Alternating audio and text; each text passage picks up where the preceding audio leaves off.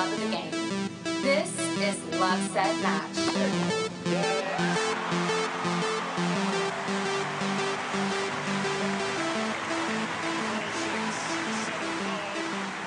I mean, Andre Agassi had this quote, you don't have to be better than everyone else in the draw when you go out on the court. Like, you have to be better than someone that's across the net.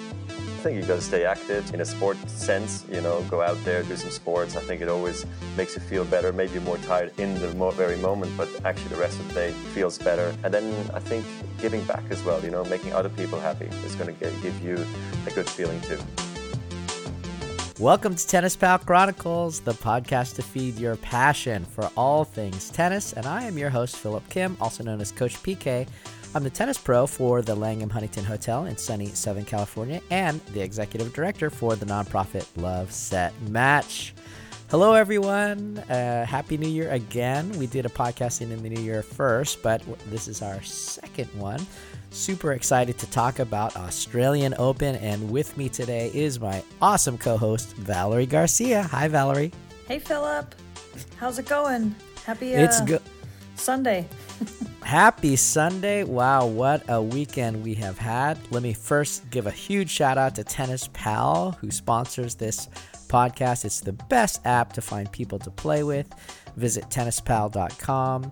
And if you listened to our last podcast, you heard that they were thinking about closing, but they're they're going to keep it going. They're the little engine that could. So please visit TennisPal, sign up, uh, download the free app if you haven't already. Sign up and start interacting. There's a lot of great free content there. There's a lot of ways to meet new people. So we want uh, Tennis Pal to go on and on forever and ever because it's just amazing and it's so important for our tennis community. Hallelujah. Couldn't have said it better. and if you'd like to support this podcast uh, and the mission of our nonprofit Love Set Match, you can donate a tax deductible donation directly to our Zelle uh, using the email aces at lovesetmatch.org. Let's talk about the Australian Open. How late did you stay up last night? Uh, pretty late.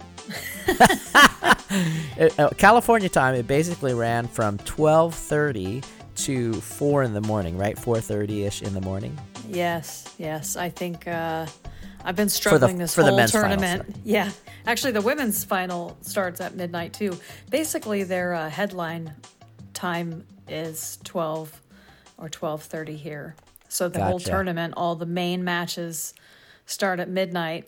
It's been a rough two weeks. I've I've done the worst I've ever done in the in the history of watching the Australian Open in terms of being able to stay awake. I've I've fallen asleep so mid match in so many matches.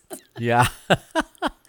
That's awesome. I I was online with some friends and you know we were all like, "Yeah, let's have a watch party. Let's do it," you know, uh, Uh-huh. on Twitter and stuff. And by like 12:30 I was like, "Oh man, I'm tired." oh yeah. I couldn't I couldn't hang. Were your friends um, American West Coasters or are they all over the world? Some of them They're them kind of all over on Twitter, right? But uh, one of the people that I talk to a lot, her name is Bon, and she actually she's usually in Australia, but right now she's in West Hollywood. So interesting that we were both trying to stay up, you know? Yeah. yeah. I mean, and every time I want to complain, I think um, the rest of the year, Australians have to deal with this when they Right. watch tennis. So, Right. you know, I guess if we only have to deal with it for like three weeks, the first three weeks in January or the first month, let's just say, then And we should, I guess, count our blessings. And the Australians are a tennis loving crowd, aren't they? A rowdy bunch. They love to share their passion for tennis. Yes, it is a great crowd. And, you know, I think a fair crowd, um, a respectable crowd. You know, I feel like, I feel like there are, there are some tournaments and countries who I shall not name that can get, a, can, then can get a little, um, testy, let's just say, or, you know, Right. um, can just get a different environment. The, the Australian Open, I think, is called the Happy Slam for a reason because the people are happy and they make a nice, happy environment for the players, and that's that's lovely.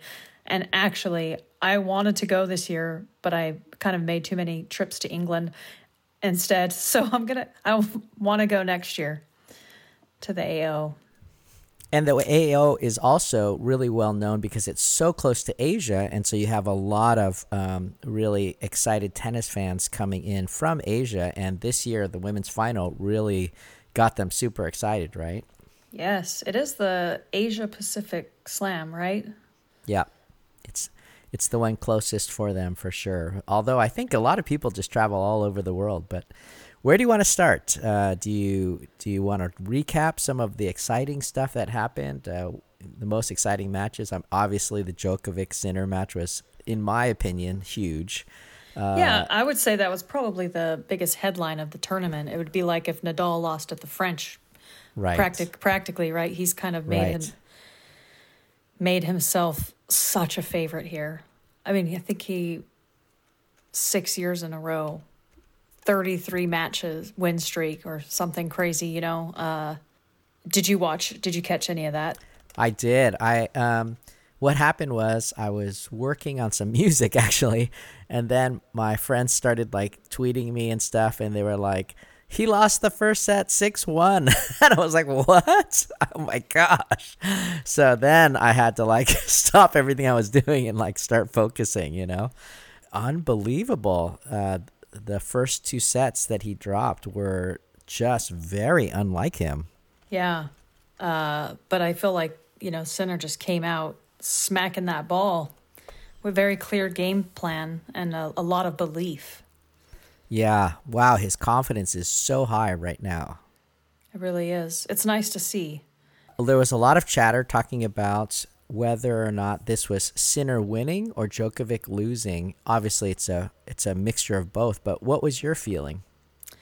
Well, and and I, I mean, I felt Sinner won, right? Djokovic Yeah. did come out and say that was potentially the worst Grand Slam match he's ever played, um, or at least that he could Yeah. remember. And he said Yeah. it wasn't a very pleasant feeling to play that way. Right. And then he tried to say at the same time, I give credit, he did everything better than me in every aspect of the game. And I Yeah. think it is that, is that Novak came out a little flat. Jannik was pedal to the metal from the start and didn't give Novak a chance to make his way into the match. Um, I think it's a miracle he barely even hung in in the third set and somehow, you know, managed to squeak that tiebreak win. I, I'm pretty Yeah. sure I don't remember because this was a few days ago now.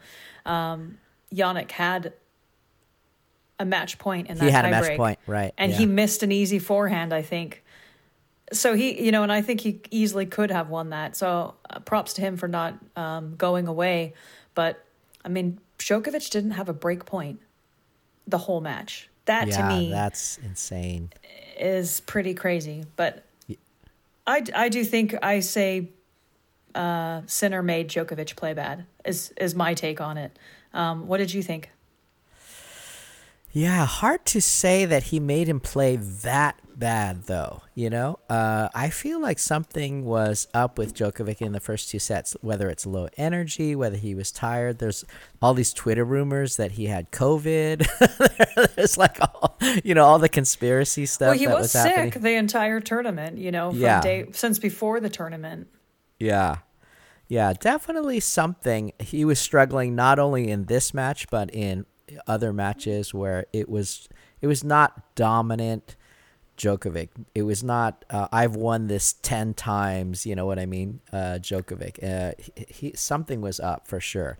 And I don't know what it was and he didn't allude to it at all in the press. He did say this was a horrible uh, you know conference but i always think that like the range of players uh, doesn't really come close to Djokovic's level, Nadal's level, previously Federer's level, and now you're starting to see, wow, it really is increasing in uh, a Carlos and a Jannik.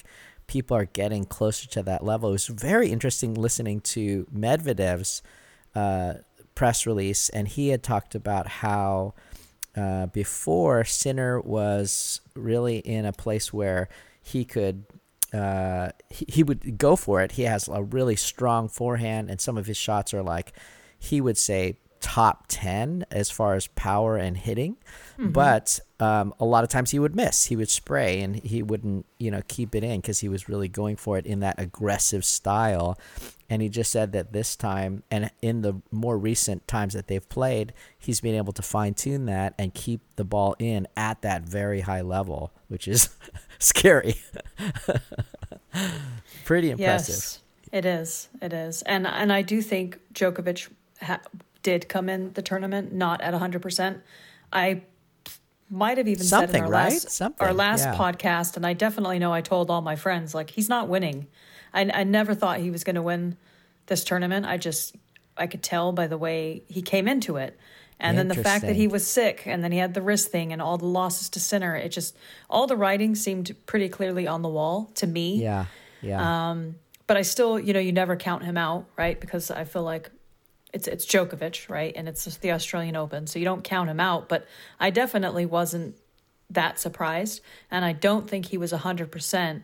But I do Right. still think like playing bad, having COVID or not, whatever sickness he had, Sinner still had to go and win oh and yeah he and he played his tail off. He played amazing. Uh, Yeah. He never let Djokovic settle in um, and get there because and you know what? Fed played with mono for like eight months. So cry me a river. uh, I I'm sure that uh, Djokovic can play with COVID just fine. Uh, I What mean, was- he's he's Superman. You know, he's got He the is. he really does know and understand his body so well.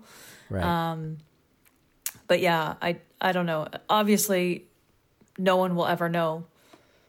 Right. And I mean, let's not forget this is Novak Djokovic who he won the 3 of the last 4 majors, right? So, I mean, in his mind, he's thinking you know, he, I, I'm going for well, it's not exactly the calendar slam, but really I'm going for four in a row.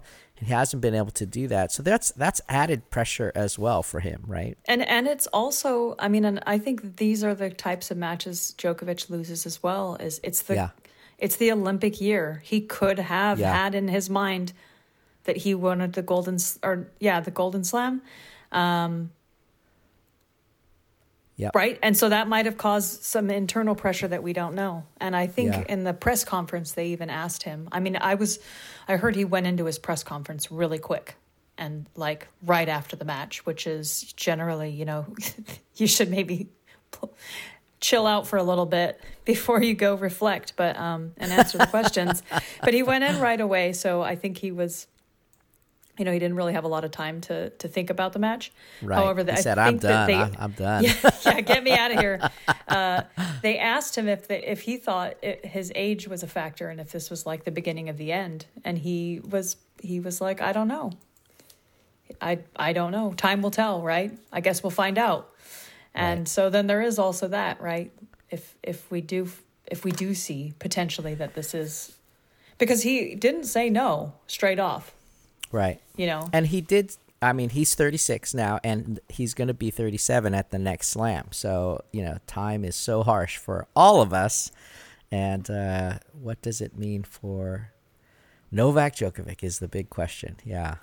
right? Yeah. I know. So it definitely was, I think, the biggest headline and shocker, even though I, I wasn't necessarily shocked, Yeah. but it, it's still. I was shocked by the score line, though. You know, I mean, his inability to return serve, uh, which, you know, many people call him the greatest returner of all time. And I think that it also said something about Jannik's ability to up his service game because I think that was another area of his game that he's tightened. He's been serving harder, uh, better placement and uh, you know had a good amount of aces. Really, really exciting. And I think Djokovic did not serve an ace until the third set, which is really surprising. Yeah, yeah, Jannik was returning really good. really well. Yeah, yeah. And uh, I thought it was interesting in the in the interview right after the match, the on-court interview. Jannik was talking about his perspective on the match and you know he felt like he played really well in the first two sets and then he called the third set it was pretty even, he said. and I was like, wow, you know, for him to look at it like that, and and he meant it, not in a conceited way, but just like, wow, yeah, uh, maybe maybe his level went down slightly, very not very much, but definitely Djokovic's level went up, and at that point the level was even, and it was very close. I mean, that third set, uh, Djokovic had to raise his level, he had to do something he, uh, he was almost pushing to you know get to that same level, and so that's why it was so close on the third set. Uh, other than that, uh, first, second, and fourth set not even. Yeah, and you know what? I felt like it, there was an omen. I already thought he was going to lose, and then when this hap- happened, I said, "Oh, this is the kiss of death," and that was when the crowd decided to start chanting "Nole. Once they got on his side, and it reminded me of the U.S. Open when he lost to Daniil. Like I was like, when the the crowd is supporting and and p- trying to pick him up and and love him, you know, and that that's yeah. not his uh, motivator. You know, it's very nice and he loves it, but that's not the thing that that we know. Uh, Djokovic is unbeatable when he has an enemy.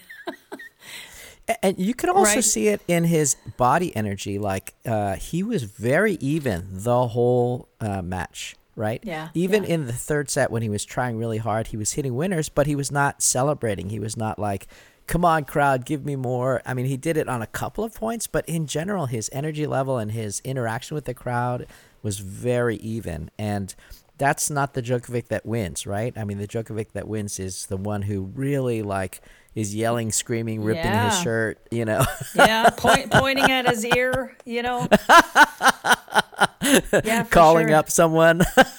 yeah, he didn't he didn't have any of that, you know, right? Vibe. The angst. Yeah. Yeah, none of that was there. And yeah. you know, actually when I was watching him, I remember thinking like it looks like he has cement feet, like mm. weighted shoes on, moon boots, mm. magnet shoes, I don't know, something like he just was so slow compared to his normal self. Yeah.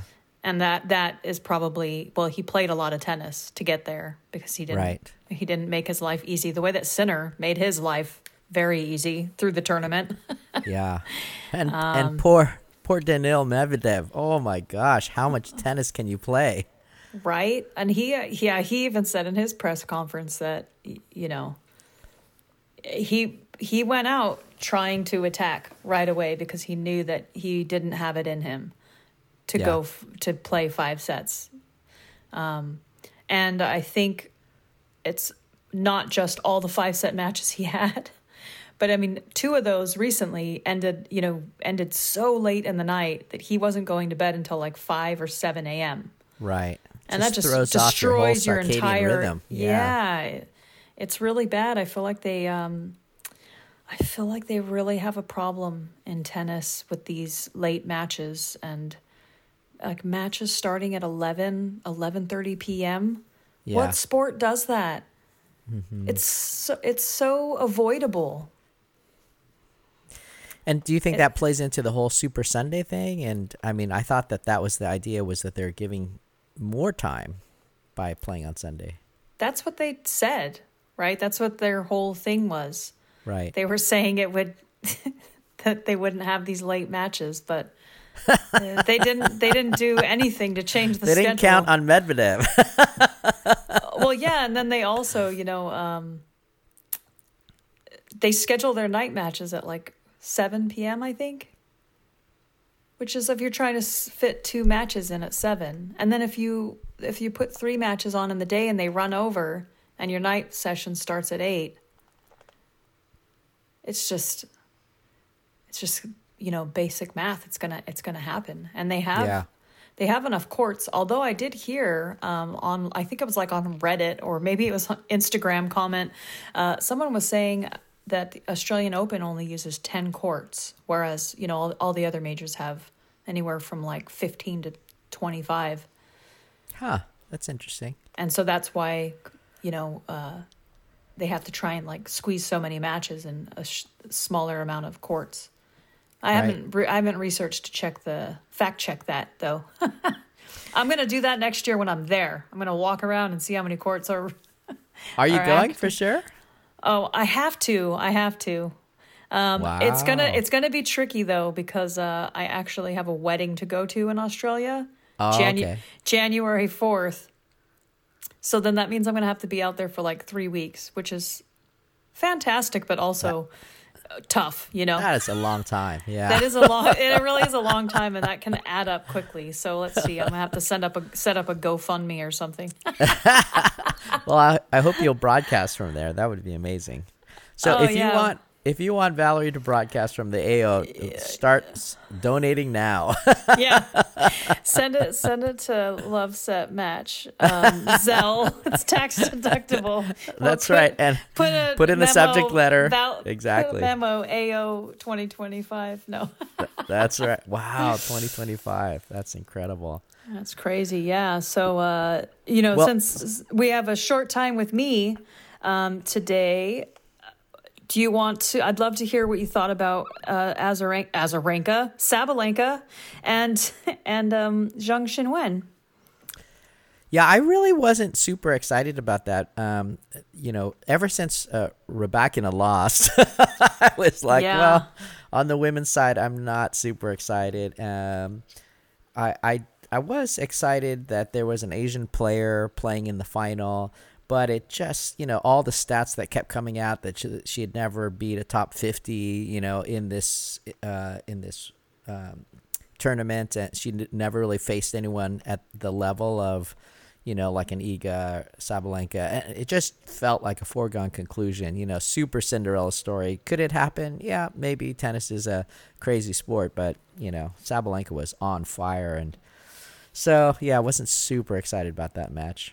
How about yourself? Yeah, I I feel the same. I guess I was hoping that uh, because she had actually battled through a, a few um, three set matches to get there, and obviously not against any top ranked players, but um, and then with the whole it being ten years since Li Na had won. right Uh, you know, you start thinking like, well, maybe there'll be some magic, and then who knows, right?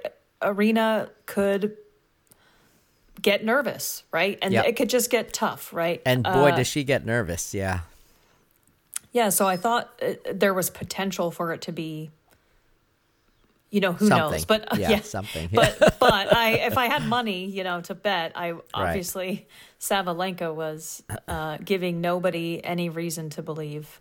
yeah otherwise. That's why I kind of like it was so sad that our girl Rybakina went out so early in in that oh, the longest match tiebreak in slam history. It was like 36 minutes or 31 minutes, something like that. Yeah, and you feel like in those kinds of matches, I mean, the server almost always wins, right? Uh, Isner, even though Yeah. his was even longer, but his uh, usually this. I mean, on a tiebreak, your serve becomes your weapon. So I was really surprised she didn't serve herself out of that. Yeah, it was really sad to see her go out because I did think she was she was the favorite in my eyes. I I thought after her form in um, Brisbane, there was no reason to think that she she wouldn't go deep. You know, Right. And and surprising again that Iga went out. So I felt like this whole tournament was kind of like these uh, and and off, oftentimes the AO is because it's the beginning of the season. You, you're testing out to see how you're feeling as you're starting your new season, but lots of really strange losses. Uh, it- you know, people um, coming out of the tournament, and it just was surprising to me. Yeah, not Yeah. enjoyable. I was, I was I was personally not very surprised with Iga just b- based on her draw, and Yeah. also the fact that she's she's not really not um, a hard court specialist, hard court Right. specialist like Right. Daniil is.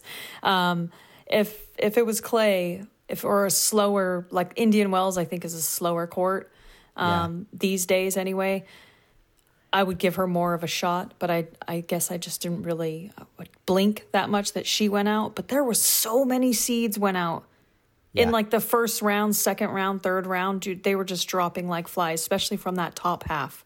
Right. Um, the fact that we got Zheng Qinwen in the final is actually kind of was like a saving grace. Yes. Uh huh. Yeah, it kind of made it cool. Kind of made it fun, and it was really exciting to see. And also, I think for the rest of the world to find out about who she was and how great she plays. And yeah, they even used the word destiny in one of the on-court interviews. You know, Yeah. talking about, or no, I think it was a press conference, but. You know, is this destiny because Li Na and you are connected? And it was just like, wow, that is such a harsh like expectation to put on someone. Right. And I, I love her answer. She said, uh, "Well, it's destiny when it when it happens, and then when it doesn't happen, I don't believe it's destiny." yeah, right. I love that because that's that's how I feel too. it's absolutely fate until it's not. You know. yeah, I mean, she has a really great attitude, and she's still young, so I feel like this. Hopefully, this is, um, and she's a likable gal. You know, great game. I liked her game. She reminded me of Iga the way she was, her defense sliding around. Yeah. Um, and and such a strong core, being able to hit like great shots from from the corners. Um, yeah, and I, I hope she like can. more like a Sabalenka in the way that she hits, though, right? I mean, very strong. yes, Uh, not not like I feel like Iga is really tactical, super smart in the way she can move people around and everything. Uh, not as much power, a lot more spin, but wow, uh, I just feel like she can take somebody's legs out super easily. Where Sabalenka and stuff, I th- I feel like those two are just hitting each other off the court. Yes, for sure. I think I just mean like uh, defense wise, her movement. Oh, yeah. her Yeah. her like athleticism to me seemed really up there. Like I was Yeah. really impressed with how she was able to move out of those corners, Yeah. and I do. She has a good serve. I know those double faults. I think really was Hurt, yeah. I mean, that's there's no way you're you are already up against it with Aryna. You start Right. you double fault five times in a, in a matter of like 10 points and you're to- you're very much 100% going to lose. But she had one game where she smacked like four aces in a row or like an unreturnable and then three aces. Uh Very Federer like. yeah, it was great. Um, and I think she she she's young and there's room for improvement and there's a lot to be excited for. So I can't wait to keep watching her uh, develop and I hope she can you know just be another person to enjoy on the tour. Well, Valerie, it's uh, it's your hard stop I, time. I so- see. I see. my little my little alarmy just went bing bing bing. Awesome. Yeah, we're, we're gonna ha- we're gonna continue this podcast with Martin. Uh, Martin's calling in from the UK, and thanks for setting that up, Valerie. It's super awesome, and I know Martin has a lot of insight about Jannik and uh, just the whole tournament in general. So I'm just gonna connect with him right now, have him join the call. And Valerie, thank you so much for making time, and I hope you have a super great weekend. Thank you. You too. And uh, say hi to Martin and I ca- I will be looking forward to hearing your chat with him. Okay, take care. All right, bye. Hi guys, we're back, and I am super excited to have Martin Keady back on the show. Uh, as you guys remember from the last podcast Martin was on, he is so good at um, analyzing and expressing his experience of tennis, and I really enjoyed talking to him. Martin Keady obviously writes about tennis, including tennis history for Last Word on Tennis. Um, some people call it LWOT for short. And he's based in London, and his work can be found by searching for Martin Keady, K E A D Y, uh, or on as an author on uh, LWOT. And of course, you can find him on X at uh, MRTN K E A D Y. Uh, I still call it Twitter, Martin. I think they should And call his- it Twix. I mean, that's the obvious rebranding, isn't it? and your website, of course, is the shakespeareplays.com, which just sounds so good. I've got to come up with a better website name for myself. Please welcome back Martin Keady to the Tennis Pal Chronicles. Martin, we almost met. It was so close. I was very excited to be in London and uh, was really trying to make it work, and I'm so sorry it didn't. I- I'm, I'm equally sorry we couldn't meet up, uh, Phillip. And thank you again for that very comprehensive introduction. Uh, very much appreciated. It's lovely to be back, and it is wonderful to have a chance to talk about another great major. There's so much to talk about. Where do you want to start, Martin? Well, Jannik is the obvious starting place, I have to say. A first time major winner and in one of the great comebacks, um, I feel desperately sorry, as I'm sure most of the tennis world does, for Daniil Medvedev because to be two sets up again in an Australian final and again lose, uh, as he did to uh, Rafael Nadal two years ago, it must be heartbreaking. Nevertheless, Sinner showed absolute champion quality to come through in one of the greatest, uh, as I say, one of the greatest five set fight backs in major history. It's probably right up there with Rafa's two years ago, to be honest. And that's why it is such a shame that both happened to Medvedev, who is himself a great player.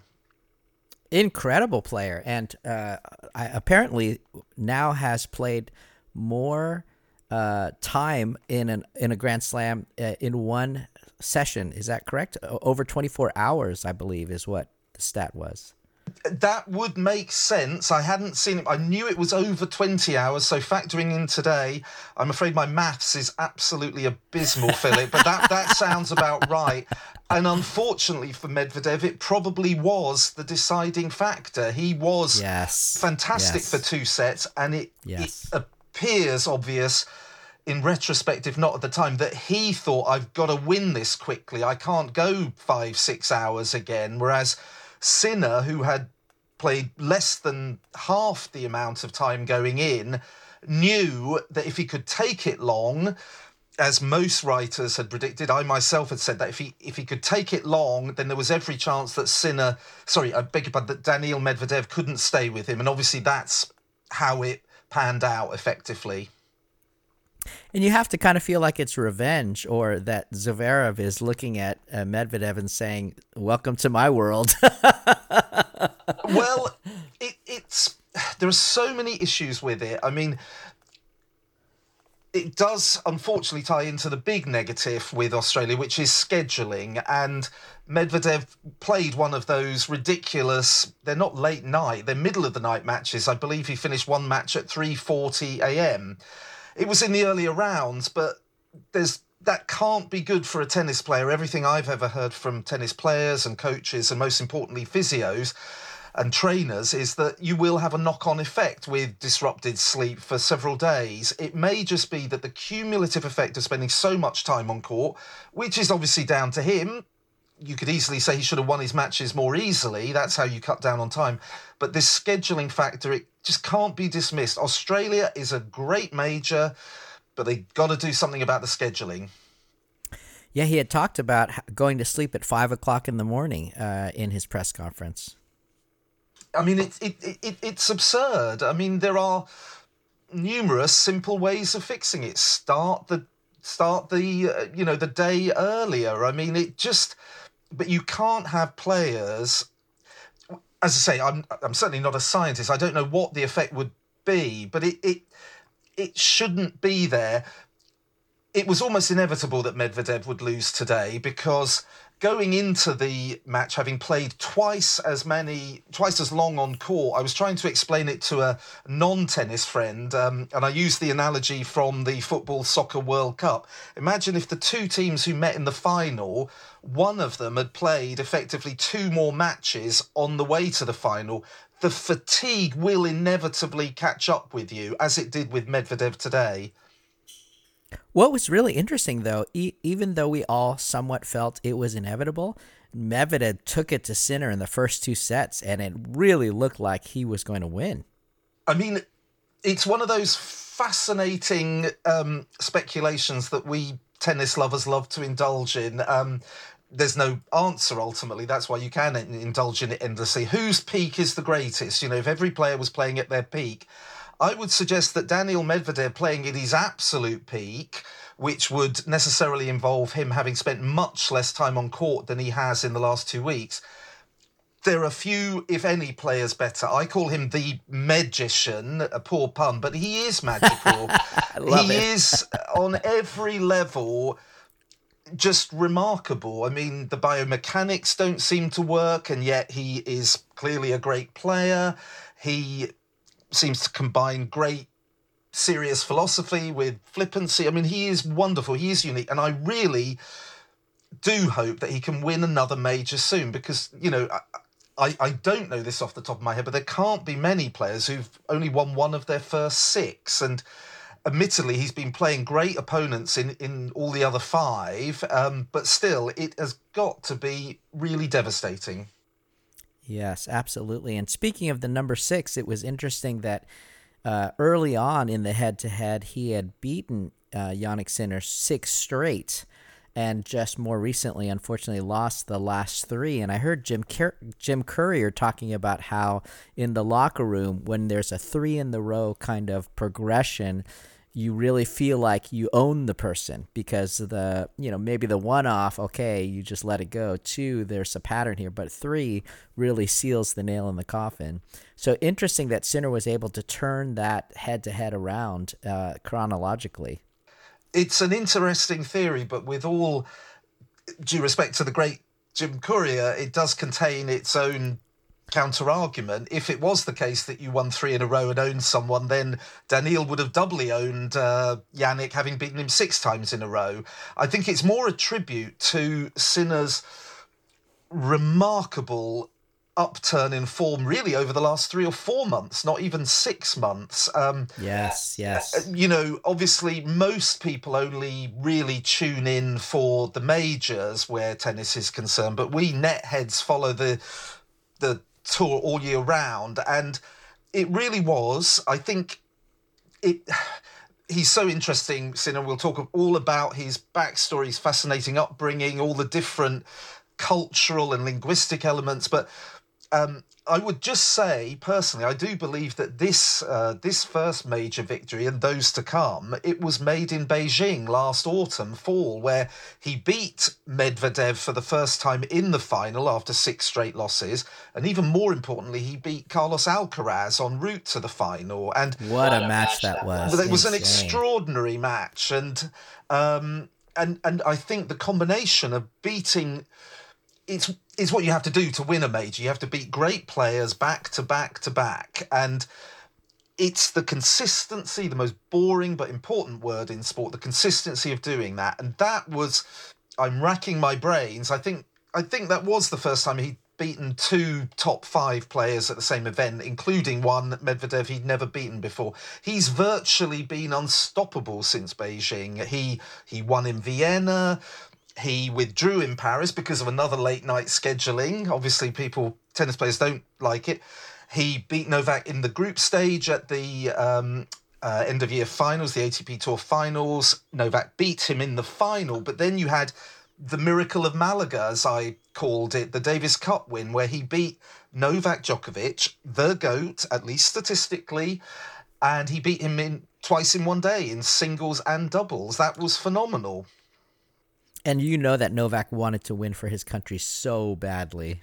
Uh, I absolutely. I mean, uh, as as you kindly said, uh, Phillip, I do write about tennis history. I love the present, past, and future, but I have a particular soft spot for tennis history. And of course, Novak attributes a lot of his success to having won the Davis Cup with um, Serbia for the first and only time at the end of 2010. He had won a major before then, the 2008 Australian Open, but he hadn't backed it up, and it didn't look it didn't look remotely possible he would go on the kind of the decade of domination or domination you might call it for the last 10 15 years nearly and one wonders if the, the same pattern might repeat with Jannik. He virtually won the Davis Cup single-handedly, beating Novak en route. Um, and the very next, the very next tournament, just as Novak did in um, 2011, he's won his first major. So those who decry the Davis Cup should bear in mind what it can do for players because it's often said you're never under greater pressure than playing for your country.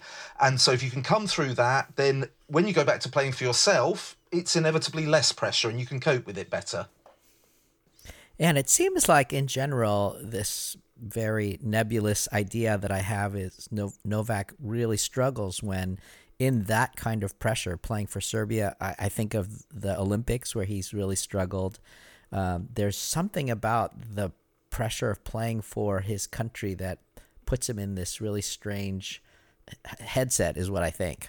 Uh, that that is that is um, possible. I mean, obviously he has done well for Serbia, winning the Davis Cup, albeit a long time ago, and he hasn't been able to repeat with them. Um, you're right about the Olympics, although I think that was it, it, it, it's strange, of course, that another Olympics year is coming round so soon, but that's because Tokyo was delayed, and and we all know why because of COVID. But everything was compressed then, so um, I.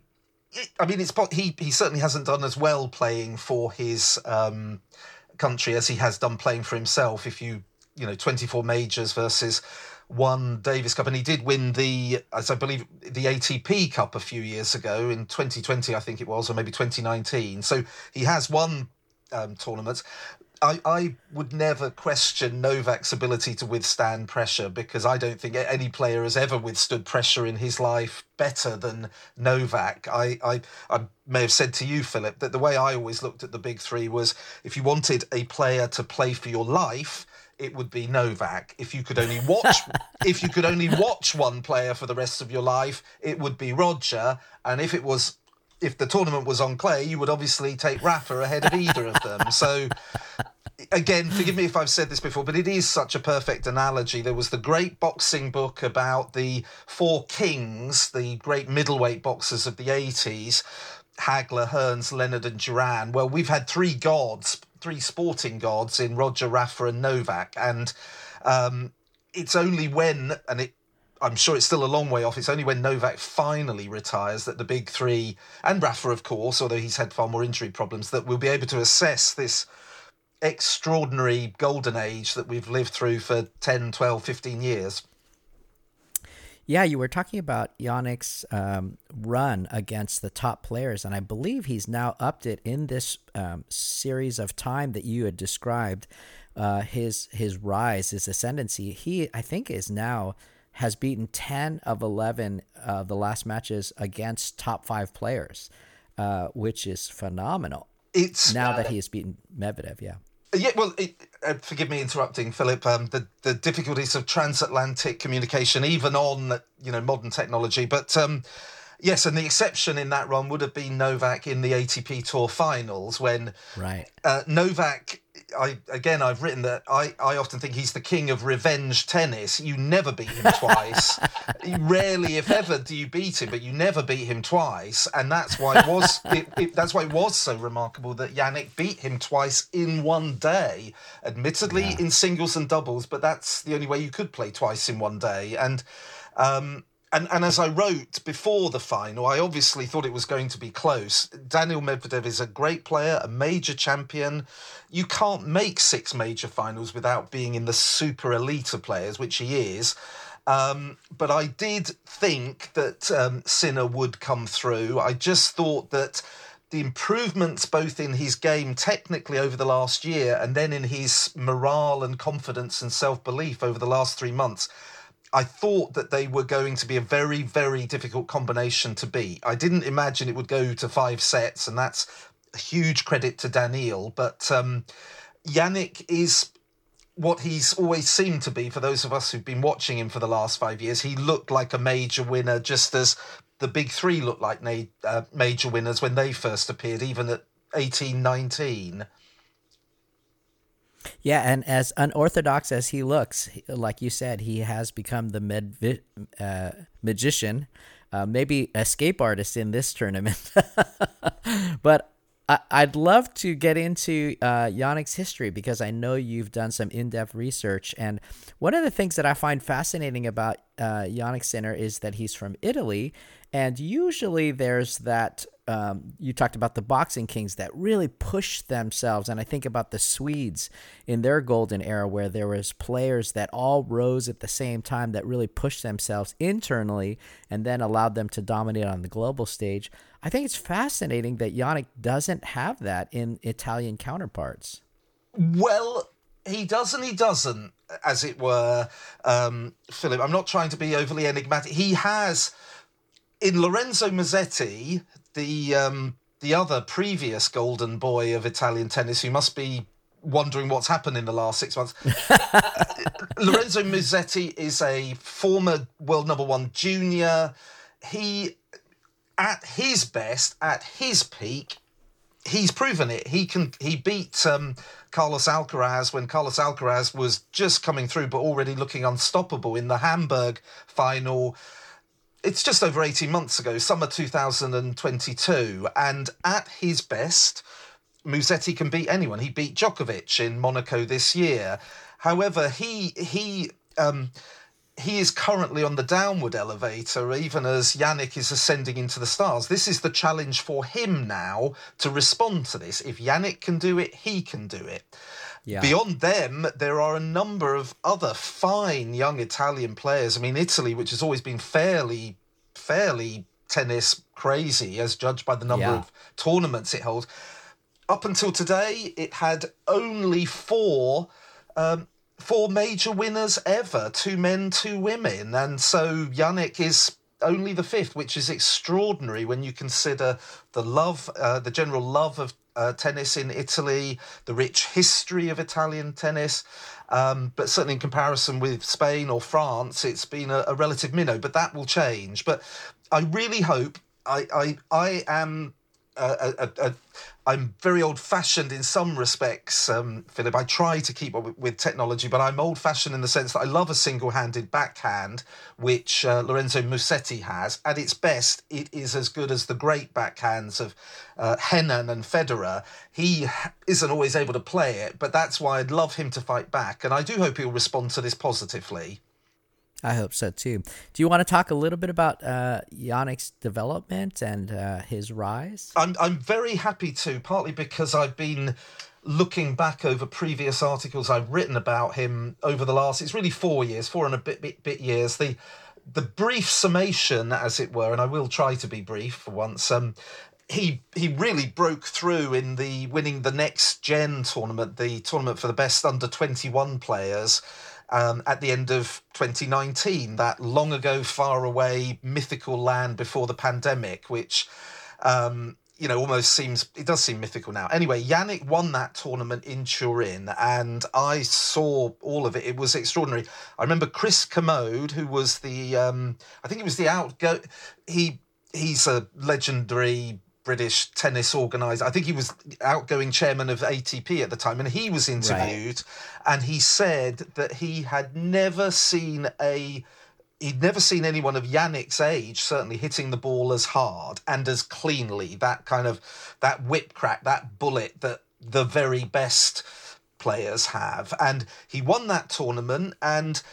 Then, as so many of his contemporaries found out, he entered the world of COVID tennis, which was I mean, in, in some respects, it might have been easier because it was new for everyone, but it was a very weird, a very weird time. But he proved his credentials. He reached the last eight at the autumnal autumnal uh, Roland Garros in 2020. It was obviously relocated from the spring because of COVID. And he won his first ATP tournament in Sofia at the end of the following season. And then, what was really interesting is the emergence of Carlos Alcaraz.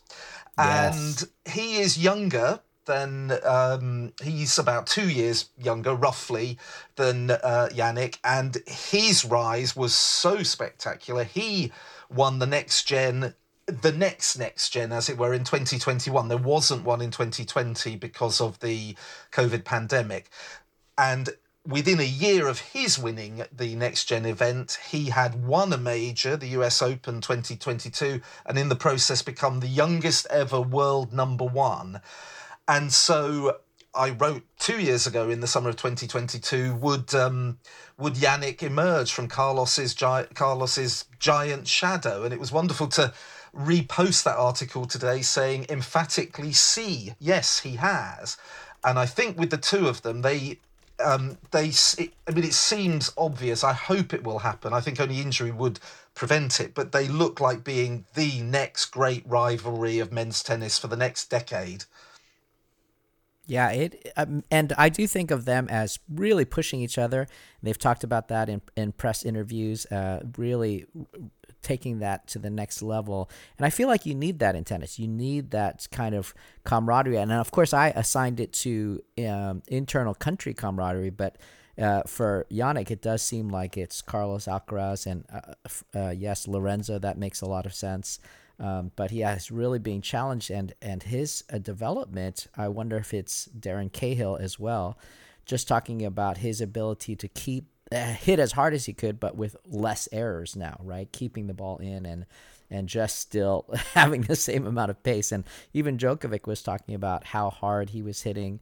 I think Medvedev said, you know, he he was in the top five of uh, how hard he hits, but before he could count on errors it, I mean, it, it, so many things to discuss there. I mean, Jannik, it is that power hitting. That was the first time I, I saw him when he was um, about 18 when he won the next gen. And it was, you know, you most 18 year olds don't hit the ball like that. Of course, within a year or two, you've got one who seems even better in Carlitos, Carlos Alcaraz. And it is fascinating. It's the great contradiction of sport, not just um, not just tennis, Phillip. That we all want to win, but actually, what we want more than anything is rivalries. We remember the great rivalries, not the dominant champions who were so good that they beat everyone else.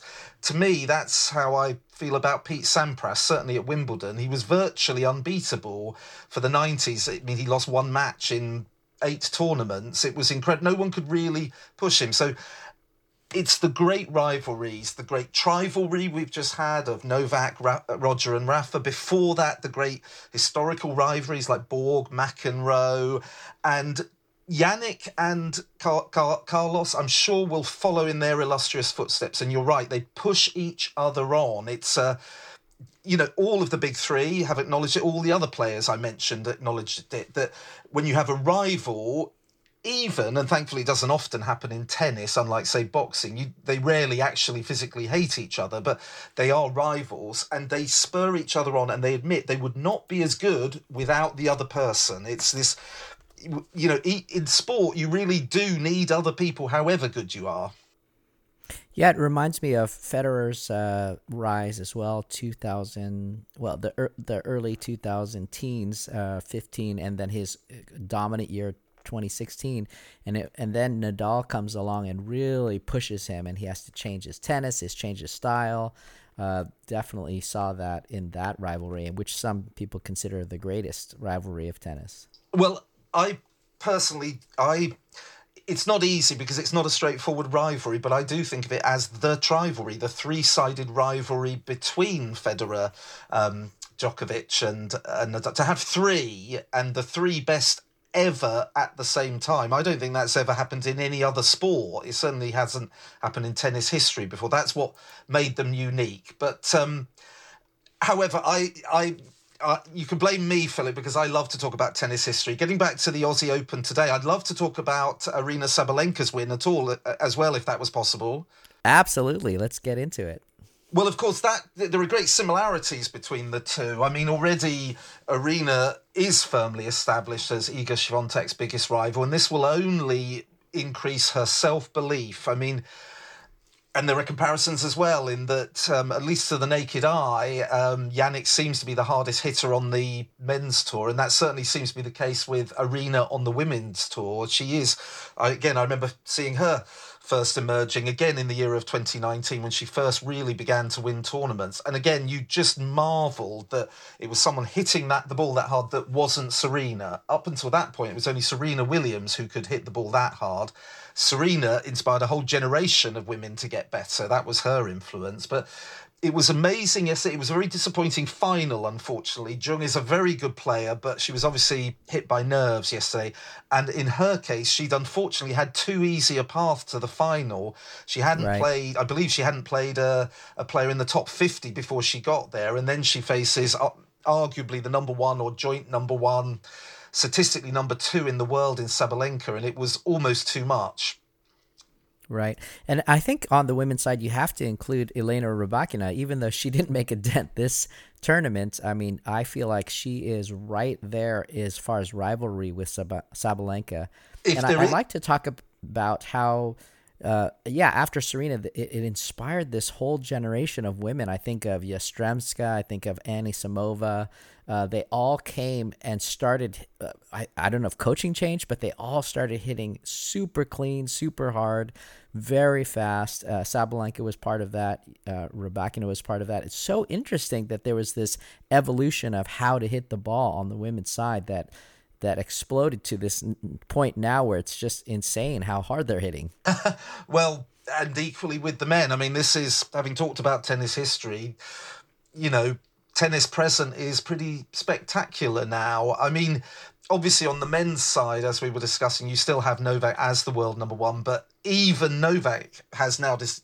It's it, the great joke that I'm sure people saw on online or on social media when he lost that um, the you know the only unbeaten champ ever is time. Time it gets everyone in the time wounds all heals, as they say. And even Novak, this absolute superman who is now 37, fast approaching 40, even he has got to slow down eventually.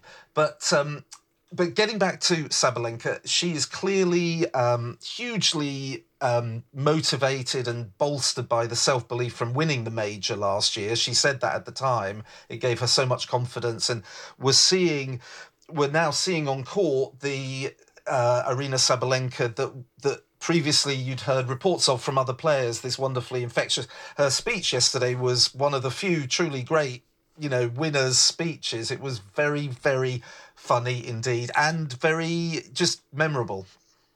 Yes, she's very witty, that's for sure. Unfortunately, I fear that the speech was more memorable than the final, but that's the way it goes sometimes. yeah, I, I, remember that speech uh, uh, at the last tournament where she lost, and she said she could not thank her team, and everybody was laughing. she was telling Elena, "Don't thank her team, don't thank them." I mean, it was fascinating. You know, it, it, when she said, "Of course, they're not as good without me." It's true. I mean, again, it's the old joke, and it probably is one of the oldest jokes in tennis. What's the what's the quickest way to become a great tennis coach? answer find a great tennis player and um, you know but, but it's, it's always more com- it's more complex than that obviously the great player the truly great players do acknowledge the role that various people will have had in their coach it was very very affecting to hear um, novak talking about his tennis mother one of his earliest coaches whose name embarrassingly I, for, I forget now but it was the phrase the tennis mother you know all of these great, even the greatest players, will have numerous tennis mothers, fathers, uncles, and the coaches are vital. Look at the, you know, look at the impact that um, Darren Cahill has had on Jannik Sinner. Equally, right. the counter, you know, the other side of it is Aryna has a very stable coaching team with whom she's been. Um, you know, they've all been together for a number of years. There's clearly the tightest links between them all. So, um, coaching coaching matters, Phillip. We know this. It's absolutely vital. Yeah. Was there a favorite match that you had on the WTA side? Maybe Coco or uh, uh, Iga going out or? Well, going even the thing about majors, of course, by the end, by, by the two weeks that you know the tournament ends, by the time the tournament's over, you've virtually forgotten the first few days. So on the women's side, it, it was the astonishing tiebreaker right at the start of the tournament between Rybakina and and here's even I'm racking my brains for the name of her opponent, which Blinkova, Blinkova, Anna Blinkova, and it was the longest tiebreak in um, in major history, and that in itself is is is remarkable. And it was such a great match to go to a, a match tiebreak. It, it it was very interesting. There were a number of match tiebreaks right at the start of the tournament, and um, they yeah. they obviously decreased as time went on. They are the ultimate um, they are the ultimate kind of shootout, I suppose, and there's no going back. I always think for a major final, you should go to 12 all like you did with Novak and Roger in 2019, but it's clearly going to stay as the match tiebreak now, and I can see why. Well, they always blame it on television, right? It's hard for television. Yeah, very interesting tournament. I'm very excited for Jannik Sinner and what it means for the future of tennis. Uh, Carlos and Jannik and uh, Lorenzo and, and a lot of young players. I, I feel like Alex de really had a great showing and has been really hitting on all fours as well. Alex de Minaur has had a tremendous start to the year, breaking into the world's top 10, which I'm sure many people would have thought wasn't possible. I mean, in the we're in the age of the giants mainly. I mean, particularly when Zverev plays Medvedev, as they did the other day. But he is, you know, he's interesting because he's, in de Minaur's case, he's the classic classic Aussie grit. You know he will fight to the end, but his education, tennis education, was largely in Spain, so he's technically really good as well. So a Spanish Australian combination there. He's had a very good start to the year, and there are other players. I mean, of course, at the end of the tournament, it's the winner who you largely think of, but there've been other players who've really had very, very good tournaments. And it, I, love the Australian Open. For me, it's the start of the sporting year, not just the tennis year. And uh, I suppose ideally it might be relocated at another time of the year, but in a sense, it's best. It, it opens the year with a bang, literally. I mean, it's you've got to get up to speed immediately, and it will be it will be fascinating now to see what happens in the next few months. Carlos Alcaraz will have to respond to Sinner. Iga Swiatek will have to respond to Sabalenka. All the other players will have to raise their levels. Novak will have to raise his level. And and I really hope, I really hope every tennis player, even the most devoted Fed head, I'm sure would hope that Rafa can make it at least to Roland Garros. It would seem extraordinary that he could win it, but if anyone could, it's him. But he should certainly be playing there one last time at least. Yes, I'm so excited to see Rafa play again. It was a disappointment to have him, you know, enter and drop out. That was really uh, very sad. It's it's uh, a great shame because it's. I think we've all learned in the last few years what what has set him what set they're all different. Obviously, what sets him apart from the big three, in one respect, he's so he's so much more susceptible to injury and serious injury, which he's had. When he won the two majors, in fact, when he won the Australian Open two years ago, I think he finally opened up about how effectively he'd been in, in considerable pain his whole career. His leg is an unending problem, and then all the other aches. And you know, he has.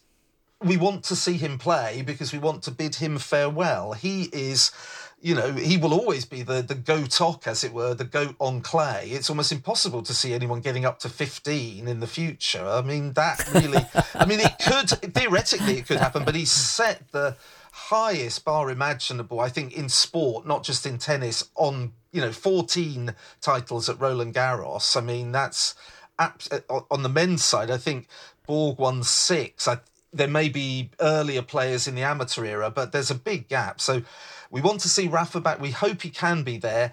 And then, of course, uh, has made Paris her own personal queendom, as it were. She'll look forward to getting back on the clay and, you know, seeing her up against Sabalenka and Rybakina, who, who you were quite right to include. If there is to be a rivalry in the women's game, it's those three. But equally, you then have Coco, who will be emboldened by her US Open win, and Ons Ons is a whole other podcast on its own, but when, when it gets to grass, when it gets to grass, she will definitely be a real contender. So, you know, it's um, it, the tennis calendar is not ideal like most sporting calendars. The shame is now that it will be another few months until we have another major, but hopefully it will be an absolutely wonderful one. We a wonderful major when we get there, and and en route we will see all these players all around the world, obviously, because tennis is so global now, um, building their games even as they're trying to win. And that's the hardest thing to do. Yeah, and we're talking about the speed of the ball. Uh, what is amazing to me as a hack tennis player is that the fitness in order to keep that ball in the rally is doubly as important as being able to hit the ball. Uh, and just that level of physical fitness, uh, health, nutrition, uh, the, the the consistency of the body. I don't know how Daniil Medvedev does it. It was just insane. But it's it's not only the speed of the ball and being able to hit, but you've got to get it back. Yeah, I mean it, it is obviously as a nethead i'm biased but i try and back up my bias biases with evidence as it were. I do believe that tennis is the most physically it's the most demanding sport but that's why it's also the most rewarding. The way i describe it and i think I think this is largely true that to win a major, you need the endurance of an ultra marathon runner the physical dexterity of an Olympic gymnast and the hands and mind of a genius. It makes such demands physically and mentally. That's why it is, I firmly believe, certainly the greatest individual sport in the world. I quite like golf, but it doesn't compare. Nor skiing nor boxing, tennis is the greatest individual sport because it makes such demands, but in return yields such rewards. Martin, I think you just gave us our caption. I mean, I, am going to make that into like a YouTube story because I, I love how you just described my favorite sport. So that was incredible. Very nicely. Well, put. that's very kind of you to say so, Philip. All I would say is I feel like it's stating the obvious. I mean, I know um, all sports learn from each other now and and i suppose the endurance is the one that really gets people. It's a long time ago now um, but the famous john isner nicola mahut um, the 70 70 68 68 the 70 68 final set in 2010 which finished three days after the match. They subsequently changed the rules and rightly but I know that there were, for example, NFL coaches who were citing this as the ultimate example of endurance. How do you play for three or four days? You know, wow. how do you keep how do you keep going when Daniela Hantuchová had a lovely phrase the other day. Um, I think it was Daniela. I apologise if it wasn't, but with these marathon matches, she said you almost forget why you're trying to win in the first place. You know, it's you're so you're so physically tired, um, and it, it's and, and and I would just add it's it now the majors are the only five set uh, format in tennis. Even the Davis Cup, which was five set, has um, now gone down to three set, and that's probably all okay. In the past, I don't know if she's so vociferous about it now. Billie Jean King has said that the men should play three sets as well, and they do in every other form of tennis bout tennis now, but not in the majors. It must remain five sets. If it doesn't, we will not have these epic matches. If it was a three set match, Daniil would have won within an hour and a half today. Epic. Right. Epic means a great journey over time, and it's the time that's the factor. Time for plot twists, and as I've said to you before, the great the great majors, the great major finals like today, and it was a great one. Um, if even if at the end Daniil was obviously tired, they're like great Shakespearean dramas, great five act dramas, five set dramas, and I personally believe nothing compares to them in sport, in the whole of sport, for the for the unique demands made on the individual. I don't think anything compares.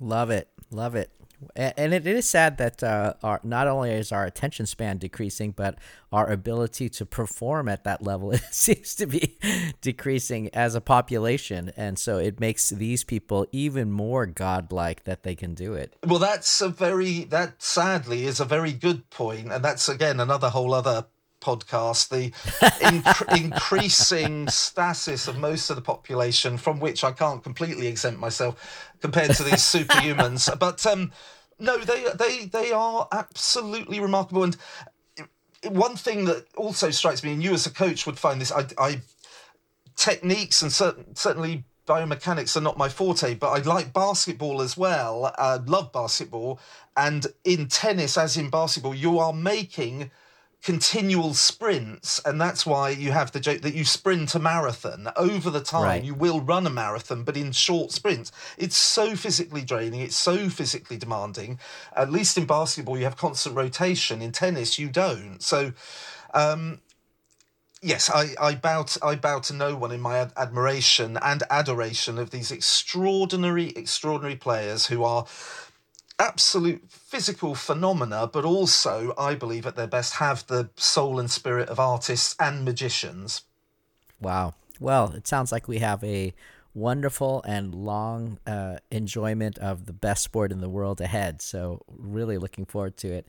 Maybe just touch on the two uh, players on the WTA side that I really enjoyed watching uh, Mira Andreeva had a great run. And talking about Ons Jabeur, I think she credited her as her hero and actually kind of said I patterned myself after her, which I don't see at all, but I thought it was interesting that she said that um, was able to you know beat her hero, which is one of those landmarks. And then, of course, the run from Yastremska was really stunning. And again, such clean hitting, such amazing contact, and uh, the way that she strikes the ball is, is stunning. Well, if I could just talk about Yastremska first, Philip. Um, yes. Her run, her run was obviously extraordinary. Marie, uh, Marta Kostyuk did very well, and and uh, Svitolina, I'm sure, would have done well, but obviously had to withdraw. And we talked earlier about the importance of playing for your country. Well, no one is playing for their country like the Ukrainian sportsmen and women around the world who I believe from everything I've read, many of them have offered to return to fight or help in some way, and they've been told effectively, no, we want you abroad, keeping it in, keeping the story in the spotlight. I mean, war fatigue sets in inevitably and tragically. It, tennis is as good a reminder of anything of what's going on in Ukraine at the moment. So, for all of those Ukrainian athletes around the world, and I'll just briefly mention, I'm sure you know as well. Um, Philip, having said that, the the the form. I mean, I hope he's still okay. Uh, uh, Sergei Stakhovsky, the tremendous former player in the past, he is on the front lines there. So it's impo- You know, it, it must be unimaginably difficult for uh, the Ukrainian athletes, and I don't blame them for often sort of failing to comprehend or why the world why the world is still going on. They they all have families still in Ukraine. Um, tennis players are extremely wealthy, but even they probably can't afford to get every single member of their extended family out, even if they could. So, um, Yastremska, as I say, and Kostyuk as well, close behind, truly noteworthy. Um, uh, let me add, also add Alexander Do- uh. Also, uh, I remember watching him play in such an interesting style, but he's on the front line as well. Well, it, it I mean. that that's not another podcast. That's another, you know, mini TV series, epic film, epic drama. I mean, that really is. Um, again, I bow to no one in my love of tennis, but anyone who loves tennis or any sport knows it's just a game. Compared, to, it's a wonderful escape from the reality of life. I have the utmost admiration for you know those who can fight for their country. I mean, it really is extraordinary, and for those players who would probably have had the opportunity not to do it. They, they, it, it's truly admirable.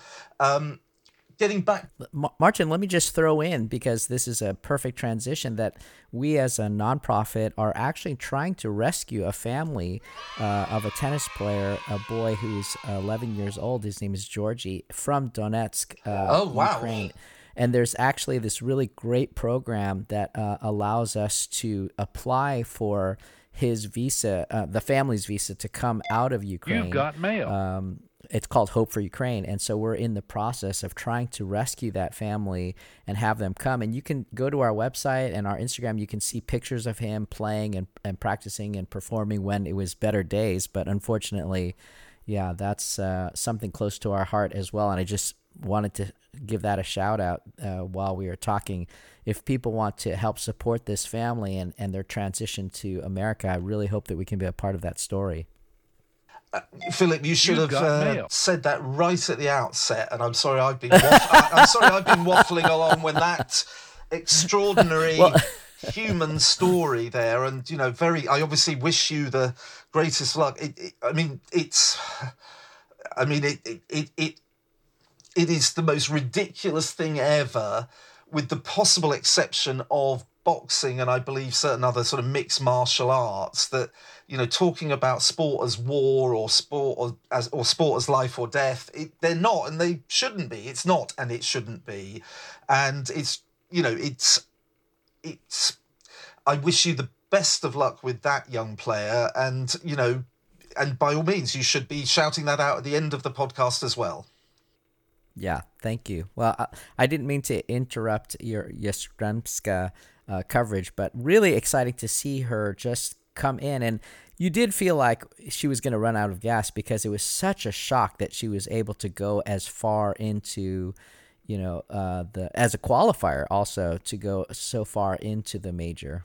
It was amazing, and you know, for a time it looked possible that she could, um, you know, do a Raducanu, as it were. I mean, Emma obviously is coming back herself from injury now, and the fact that she could play even in the in the tournament was great. But um, Yastremska, a remarkable run, and she did run out of gas at the end, but it was you know remarkable. And briefly referring to the other two women you mentioned. Uh, Mira Andreeva is clearly extraordinary, 16 still, and now looking like she could be a contender on the clay court circuit and maybe even at Roland I love her game. And so and good. and I will just mention on Jabeur.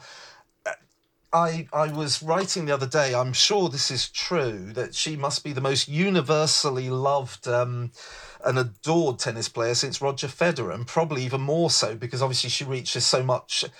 Uh, I mean, she lost early. She hasn't traditionally done well at um, Australia, but um, I fear Ons is just playing under so much pressure now that it's almost impossible for her to play her best. It's, you know, you what you need pressure is a privilege, as Martina and Billie Jean King said, but too much pressure inhibits players and especially players as marvelously instinctive as Ons. And uh, we say that players carry the weight of um, the world on their shoulders. Well, Ons, being the supreme human being that she is, she seems to carry the weight of at least two or three worlds. She carries the weight of the Arab world, and she carries the weight of the African world, and she carries the weight of the women of those two worlds as well. Not to mention her all her admirers around the world. And and I recently heard, and I believe this is is true, not not just gossip, but a, you may be able to concur. It was widely reported that she was particularly uh,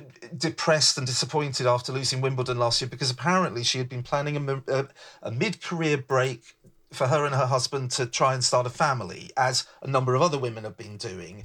I believe Ons is about 28, 29 now, so she'd considered it. And because she didn't win Wimbledon, she felt unable to take. And I would, as I'm sure many other wiser and certainly, you know, more professionally able and skilled people would say, it, it- she's got to find a way of getting out from under the pressure. It's too much pressure for any one human being. She is a wonderful player, an even better human being, and I just wish her the best, regardless of whatever happens on the tennis court. Wow. Yeah, that I didn't know about um, the try with her husband. That's very interesting. It's obviously something. Definitely. You know, I, I hesitate even to mention it. I believe that's true. It was certainly reported being reported, and w- we'll move on from that. But again, just to say, we wish Ons all the best, and we hope that in you know, as I say, a little less pressure would be good. I think right. probably for Well, all of us. Martin, uh, yeah, for all of us, that's true. uh, mental health is is that really important subject for all tennis players, and and we're actually trying to apply it uh, for the kids that we teach in our nonprofit as well. Speaking of that, Martin, I've got to get back onto the court pretty Yes. soon. So I just really enjoyed, love, love talking to you, hearing about your perspective of tennis, and really hope that people will follow you on Last Word on Tennis, uh, a great website. And Martin, of course, shouting out from London. So great. I hope we get to meet again in London someday. I hope I get to get out there. Anything else you want to share with us? I know that you're excited about so many things. Um, well, I will just mention it briefly, actually, because we have been talking about um, human, more human stories at the end of from Ukraine to the story that you cited yourself. I will just very briefly mention. I was talking about this with Philip before I came on. If anyone's listening to this podcast, you really should go and see The Holdovers, the new film by Alexander Payne. It's a masterpiece. I don't know if it was nominated for the Oscars, it doesn't matter. It's just a masterpiece and actually I'd said to philip i might refer to it during during our chat and i merely mention it. tennis is actually mentioned in it once so i can justify it referring Oh, there you it. go. and it's it's in That's a the ti- tie-in. and even that sort of throwaway remark is typical of a brilliant brilliant script and a a colossal performance by Paul Giamatti. It's sort of a sequel to Sideways in an end, in the end, but it's even better than Sideways. Wow, fabulous film. That's why it's been such a great day to have a great tennis major in the morning, a major final, and then to see a great film. Few days are as good as this, Philip. Well, there you go. You get it all on the podcast. Uh, the passion for tennis. Uh, you get a movie recommendation, and hopefully a very enjoyable time spending with Martin, myself, and Valerie. So, thank you again, Martin. Really excited to talk to you soon, and uh, really excited about Valerie's uh, epic schedule and trying to put us on track to talk about all of the professional tournaments that are coming up at at least the thousand and the Grand Slam. So really hope that you'll be a part of those. Well, I certainly hope to, Philip. Thank you very much again for um, having me on. It's always a pleasure to talk tennis. And as I said, these you should release a separate soundbite of your pod about the young boy from Ukraine because that is by far the most important thing in this podcast. Thank you. Will do. Thank you guys for listening. Really appreciate it. Uh, if you want more information, please go to lovesetmatch.org. And if you want to follow Martin, please follow him on Twitter as well as on Last Word on Tennis. So we would love to hear from you guys. Send us an email or a shout out, and we'll talk to you guys soon. May all your serves be aces.